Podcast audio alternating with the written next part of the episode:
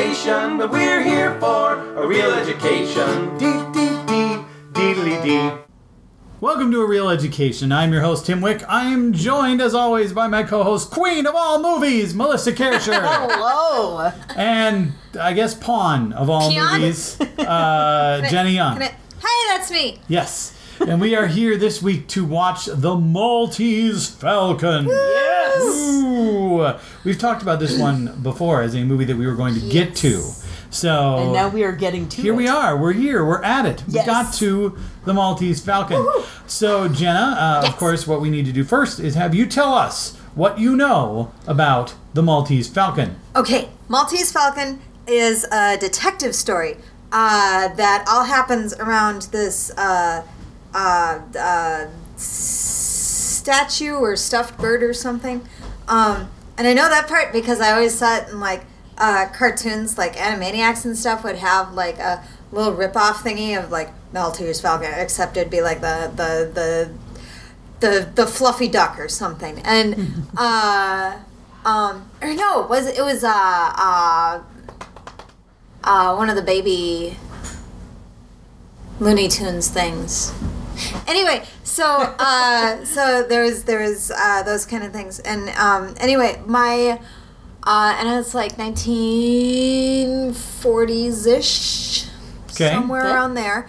Uh, so it's got that that whole classic thing to it, and um, I believe it follows all of the the detective tropes that you find in stuff nowadays, where you've got and the dame walked in and there's like cigarette smoking all over.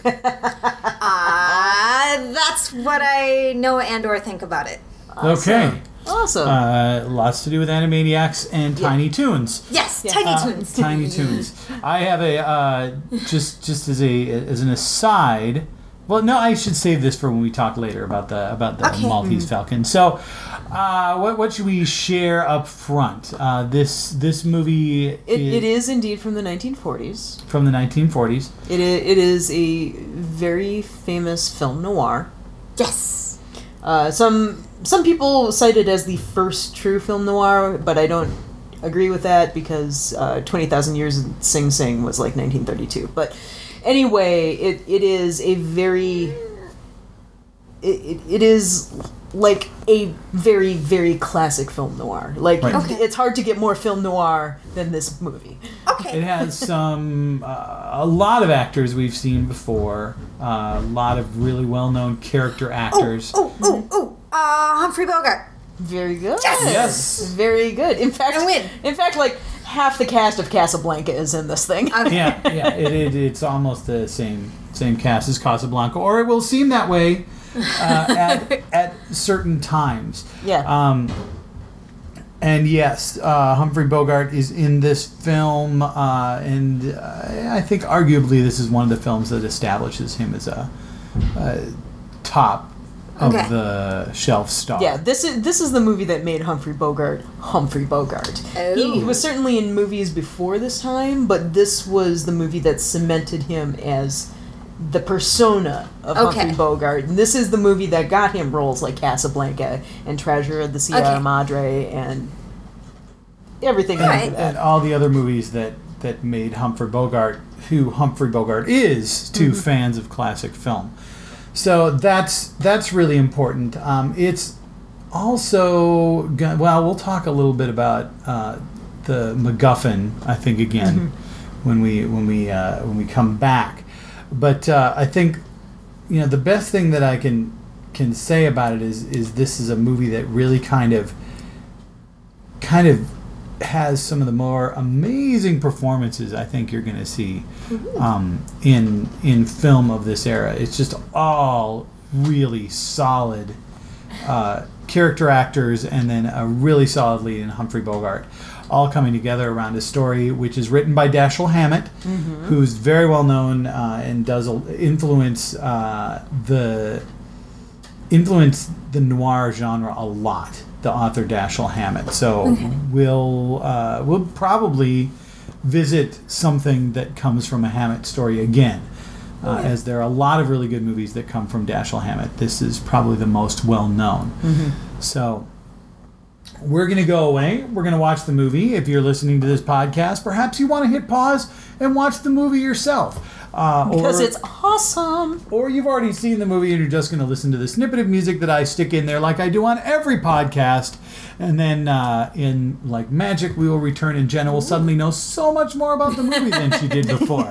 It's magic. I think I know a decent amount this You, time. you did pretty well. Compared to yeah. what do you know about this movie? Oh. The point is, you'll know more. I will know more. about this movie because you will have seen it, and that's a big, big step That, beyond that really does seem like where it, you yes. are right now. So uh, we will be back in a little bit and enjoy the movie.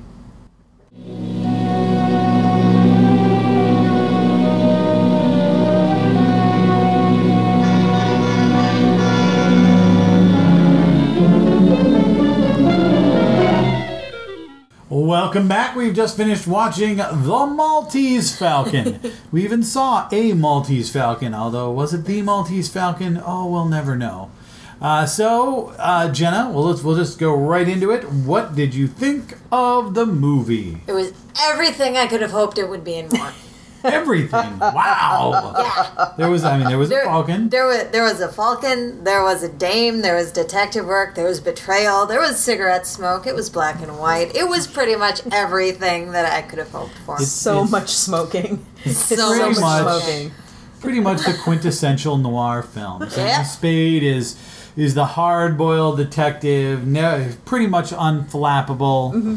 Uh, all the women are interested in him, but he's not interested in any of the women. Mm-hmm. Um, it's uh, yeah, it's just a classic role, and it's it's the role that pretty much defines Humphrey Bogart. And his career forevermore. Yeah, uh, which you know, and it it's kind of interesting. You watch Bogart, and uh, he was really a very good actor, even though you know a lot of people would say, well, he played kind of the same character over and over again. Uh, the African Queen, he won Best Actor, and if you watch the African Queen, it's a really different Oh, very character from what you expect of Humphrey, Yeah. Humphrey Bogart. Um, much more, I don't know, cheerful. Yeah, yeah, very, very different, and uh, a delightful movie. Also directed by John Huston.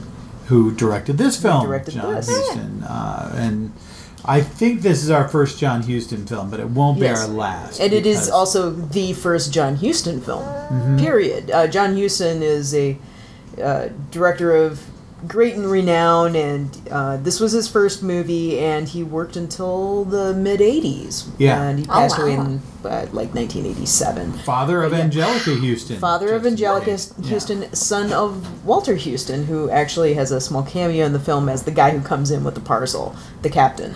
Oh, nice. Yeah. Jacoby. Jacoby. Yes, and who will appear in other films by John Huston Uh, in larger notably- roles. Notably, uh, Treasure of the Sierra Madre. Yeah.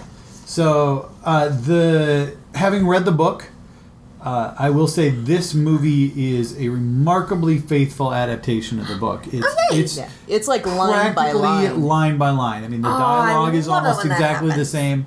The entire the, the the the thing that they have to do, you know, you miss some of the narration. If you read the book, that that that hard-boiled detective narration that's so familiar in noir, it's Sure. all in there because it's a first person and you're hearing Sam Spade narrate the story. Um, the other thing that's interesting, we talk about the Hays Code a lot. Mm-hmm. Um, Yeah. and you've got Lorre's character, Cairo, who in the book is absolutely blatantly gay. Sure.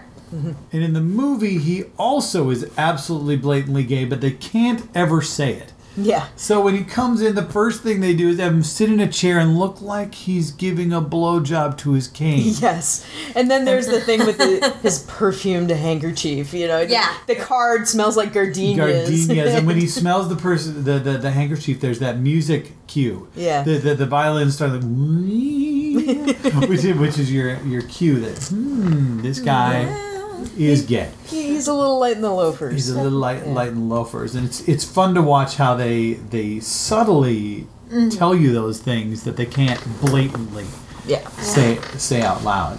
Um, the the casting of Mary Astor is sometimes criticized. She's a very good actress, uh, but the character from the book is 18, Oh. Yeah. and she's very clearly in her 30s. Yeah. Oh, uh, if not old. Um, I, I, I didn't calculate her age, but Mary Astor was a very, very, very famous silent film actress. Her career started in 1920. Oh. So by this time, she'd been acting in movies for like 23 years. Wow. So yeah, she could. She yeah probably was even in, uh, if not in her forties, very close to it. So. Yeah. Sure. Uh, she did, but I mean, she does an excellent job. It was an interesting choice uh, because the the character, when you when you listen to the dialogue, uh, she seems like she should be younger, um, Sure. and her behavior seems like she should be younger. Yeah.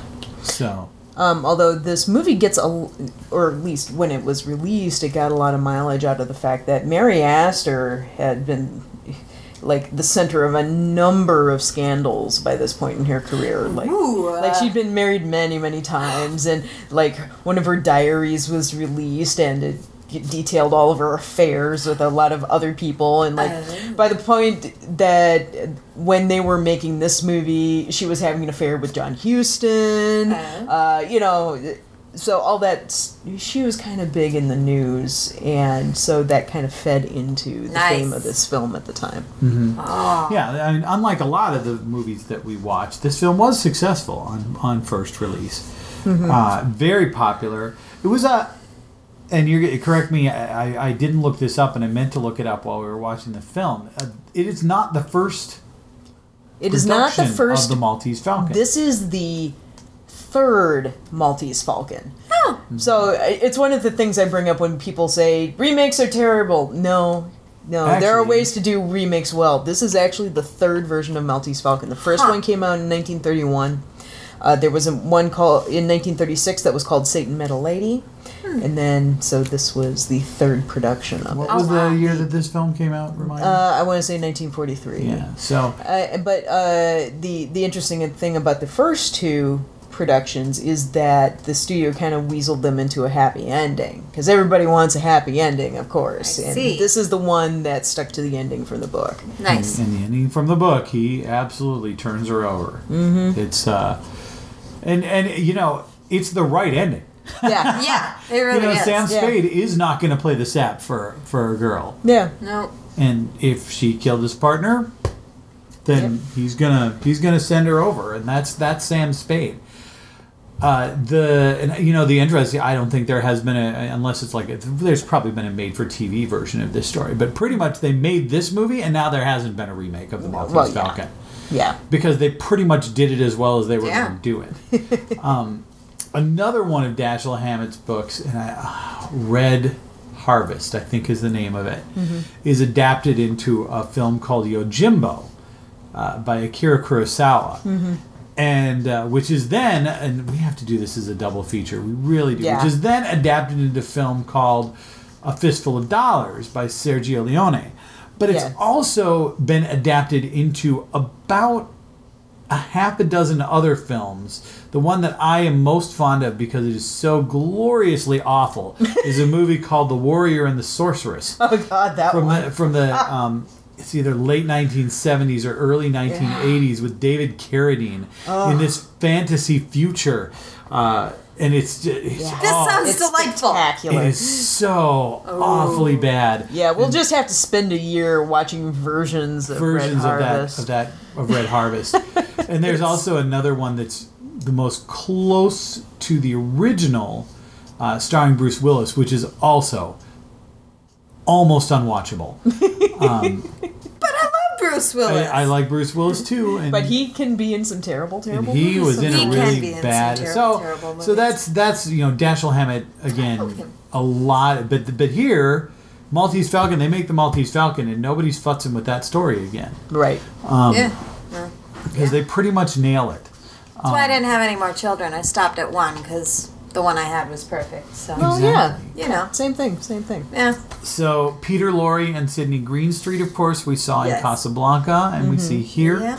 And in fact, they made I think a total of ten movies together. Oh wow. Yeah, uh, there there was actually uh, supposed to be a sequel to this film.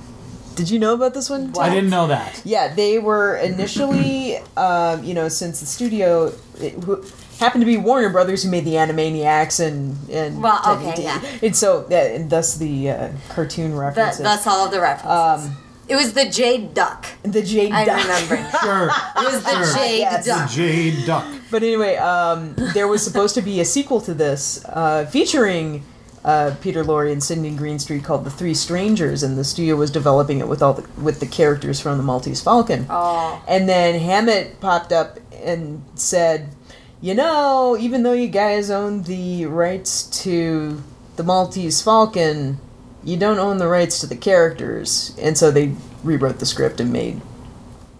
th- Huh. They still made a movie called The Three Strangers, but it's not. A But it's to not. that. Okay. But it Yeah. and it and it still does have Peter Lorre and Sidney Greenstreet. Oh, well, there you go. So hooray! yeah. So they yeah they they were in a they were Oh. very good character actors. Oh, Peter Lorre uh, was German. Yes. So He uh, came from the German Expressionist era. He was making Really? like silent silent movies and early sound movies in Germany. oh. And he came over here. I can't remember if he f- fled, you know, in the wake of the Nazis or even Sure. before that, because I know he was already in the United States when Billy Wilder came over. Okay. But um, but yeah, yeah. He, as you can tell from his rather distinctive accent, he's certainly not American. Yeah, but Yeah. It's interesting because his accent doesn't sound German either. He has this fascinating accent that you, you really can't place. Uh, but it is very distinctive. I Oh, mean, yeah. obviously, he's one of the m- more regularly impersonated uh, yeah. actors of that era simply because he is so distinctive Yep. in his uh, tone, in the tone of his voice, and the accent of his voice, but just um, always so noticeable in films. Yeah. He's a tremendous character actor. You know, you think about Casablanca, and you know, a lot of people think talk about that that role that Lorre has in Casablanca. He's in the movie on screen for Like- maybe three or four minutes. Yeah. You know, we meet him, and then he goes away and gets killed. Yep. You know, that's Yeah. that's all, and yet he has an unmistakable stamp on Casablanca. You can't think about Casablanca without thinking about Peter Lorre in that film. Sidney Greenstreet isn't in the film for much more than Peter Lorre, and again, he is such an iconic character actor, so good at at inhabiting the role that he's in that you mm-hmm, mm-hmm. just can't help but notice him. Which and, and Sidney Greenstreet, this was also his first movie. Sidney Greenstreet had a 40 year career on the stage by the time he got to this film. So he was Okay. this tried and true actor, but he had never been in movies before. I before. believe he, uh, he was he And- was sixty and by he, the time he was. yeah, in yeah, he was over sixty, and and he was terrified apparently on the set. You know, he, he just kept calling over Mary Astor like, "Hold my hand, I'm nervous." Aww. yeah, Oh, that's adorable. He, he said it in some eloquent way, as Of course. Sidney Greenstreet is wont to do. Ah. So Yeah. Yeah, I so- do love that character. Oh my goodness. yeah, he's he's so wonderful. Oh, And Greenstreet and the character, it's just this mm-hmm. perfect marriage. It He's really is. such a he's such a sleaze bag. Yeah, but he's such an eloquent sleaze. he's so bag. yeah. He's he's classy about it. Really, the only one, the only person in that movie you can trust is the kid with the two guns. I mean, he's an Yeah. idiot, Yeah, he's But a at moron, least- but you know where he stands. but at least he's not With his pretending to hands be on something guns that he's not. I mean, yeah. Greenstreet's trying to be this erudite uh, man of man of letters when Mm-hmm. really he's he's just a crook. yeah, yeah.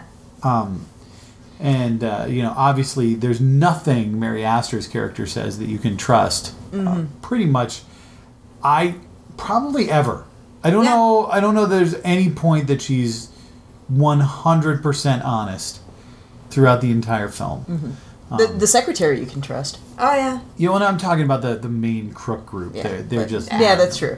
That's So, so I got to say that uh, this is sort of a, a story about the Maltese Falcon, and then then we'll talk a little bit. Uh, we'll, we'll talk MacGuffin for a little bit, but uh, I actually know the term MacGuffin. well, you do. We've talked about it in Yeah, relationship to Hitchcock. Um, but uh, the uh, Maltese Falcon is this this iconic prop, and uh, Pat and I went on a, a trip on the Disney cruise ship, the Dream, and they have a they have a this bar where you wait to get seated in in, in one of their swank restaurants, and uh, in the cabinet of the bar they just have sort of these weird decorations that are there just to to be there. And one of the decorations that they have in the cabinet is a replica of the Maltese Falcon. Mm-hmm. And nobody ever tells you. I mean, we went on a tour of the ship, and they, they were like, "Well, look over here, and there's some there's some things that that remind you of famous films." And we're like, "Ooh, there's the Maltese Falcon." They're like, "Yes, that is the Maltese Falcon." And it was it's so awesome. You're like, "I want to reach in there and I want to pick it up,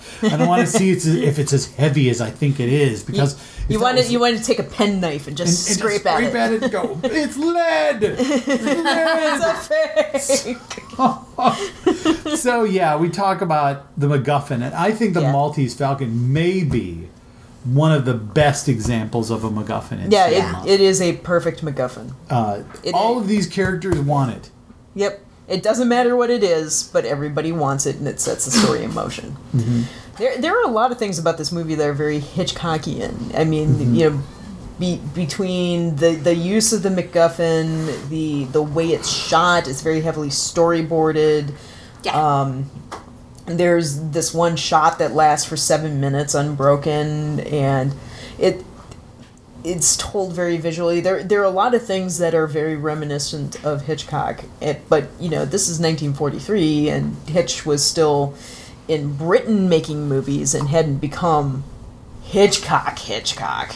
You, you know, on the Amer- on Sure. the American side. So But one it's, one can it's imagine interesting. perhaps that this movie had some influence Yeah.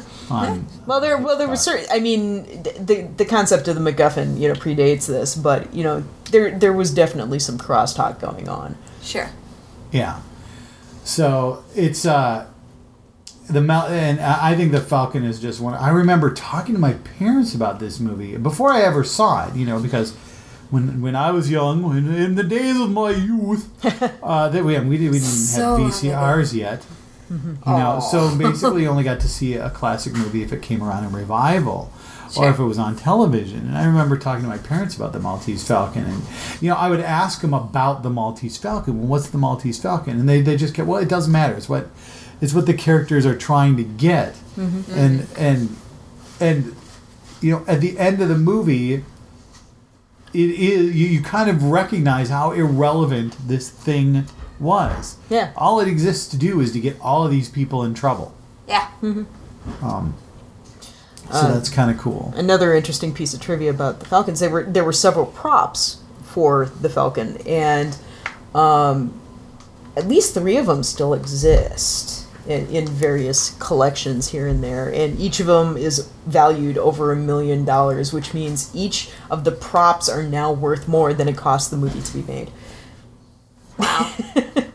Also, more than they quoted in the movie. Also, more than they quoted in the movie. I really want Yeah. to know where you can see one of these real falcons. Yeah. Because wow, that'd be you know, mm-hmm. th- and and the funny thing is, and then this is an odd thing about movie memorabilia. That replica of the falcon that I saw on the on the Disney cruise ship probably looks pretty much identical to the real mm-hmm. Yeah. falcons that still exist, and yet.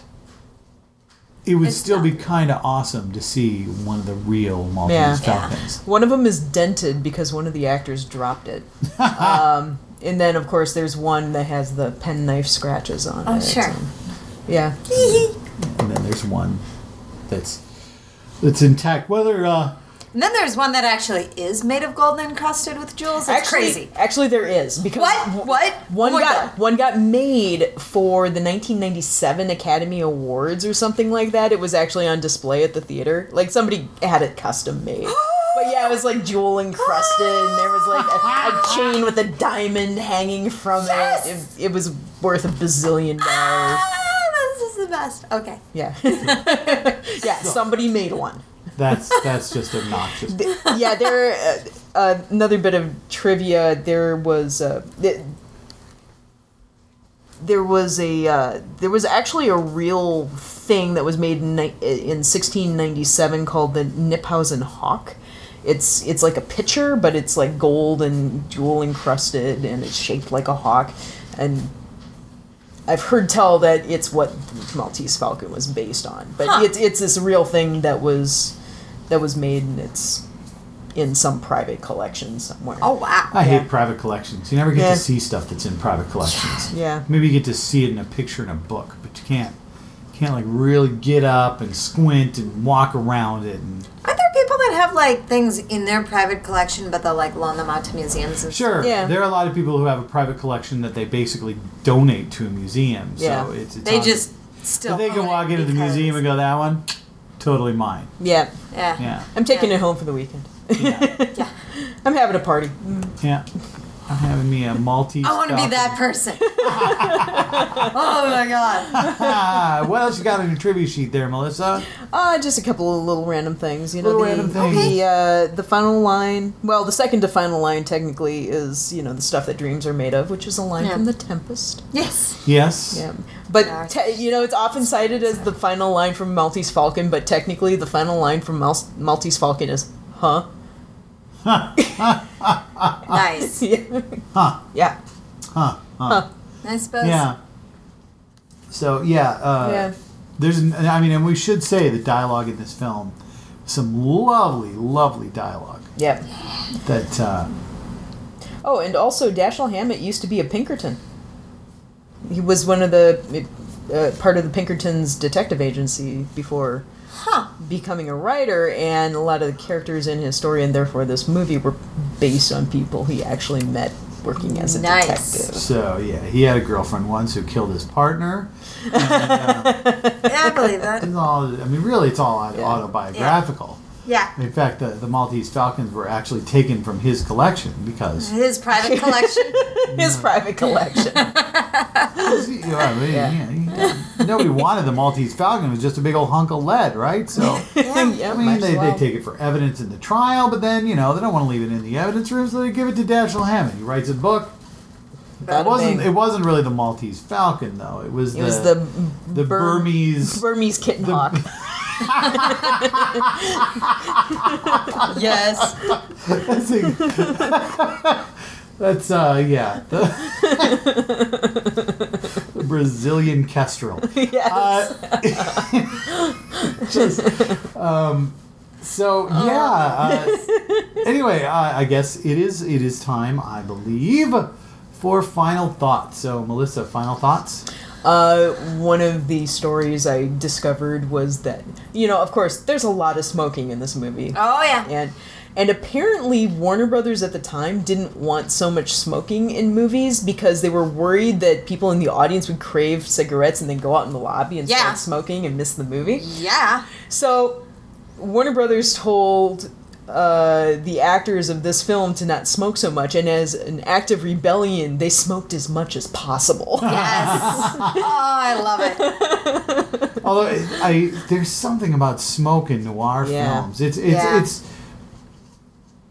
I don't care where you are politically. It just to me the fact that they don't do smoking in films anymore Mm-hmm. is kind of a shame because, boy, there's some eh, There's something, really atmospheric about it, and Yes. and the fact that you can't smell it from the screen, Right. Is, is pr- it's like all the the great things about smoking, you know, except for the death part and and none of the Yeah. you know the, You don't have to worry the about unple- death or unpleasant smell smells or Yeah. You just watch it. yeah. So Jena, final thoughts. Um. Yeah. No, I'm good. All right. no final Like, thoughts. like. I'm just full of yeah. That was that was pretty much everything that I was looking for in that type of film. Awesome. So, my final thoughts, of course, are to talk about the next movie that we are going to do for this podcast, which is Planes, Trains, and Automobiles. Yay! And that is going to be a live recording at the Trilon Movie Theater on the 30th of November. That is Yay. the Sunday after Thanksgiving. Sunday after Yes. Thanksgiving, Planes, Trains, and Automobiles. Come out and join us to watch Planes, Trains, and Automobiles, and then sit down to converse about the film. Mm-hmm. You will still be full of turkey from Thanksgiving dinner, Mm, or maybe Leftover turkey sandwiches. maybe leftover turkey or turkey a la Oh, king. Uh, maybe some leftover mashed potatoes. The point is, the point is, we're gonna watch this wonderful Thanksgiving slash holiday movie Uh, and then we are going to talk about it at the Trilon Theater, and we're Yay! back there after a few months away. So we're looking forward to our return for a live podcast. We hope you enjoyed our conversation about the Maltese Falcon. I should encourage you, as I have not yet done, to go ahead and comment on our website if you watch the film and you have thoughts. We'd love to hear it. Uh, we, we might even respond. It could happen. It's crazy stuff. So uh, we will catch you on our next show, which, uh, if you didn't notice or catch it, will be Planes, Trains, and Automobiles. Yay. So have a good day. All right. Bye. Bye. We hope you enjoyed our film fixation. We'll see you next time on A Reel Education. Dee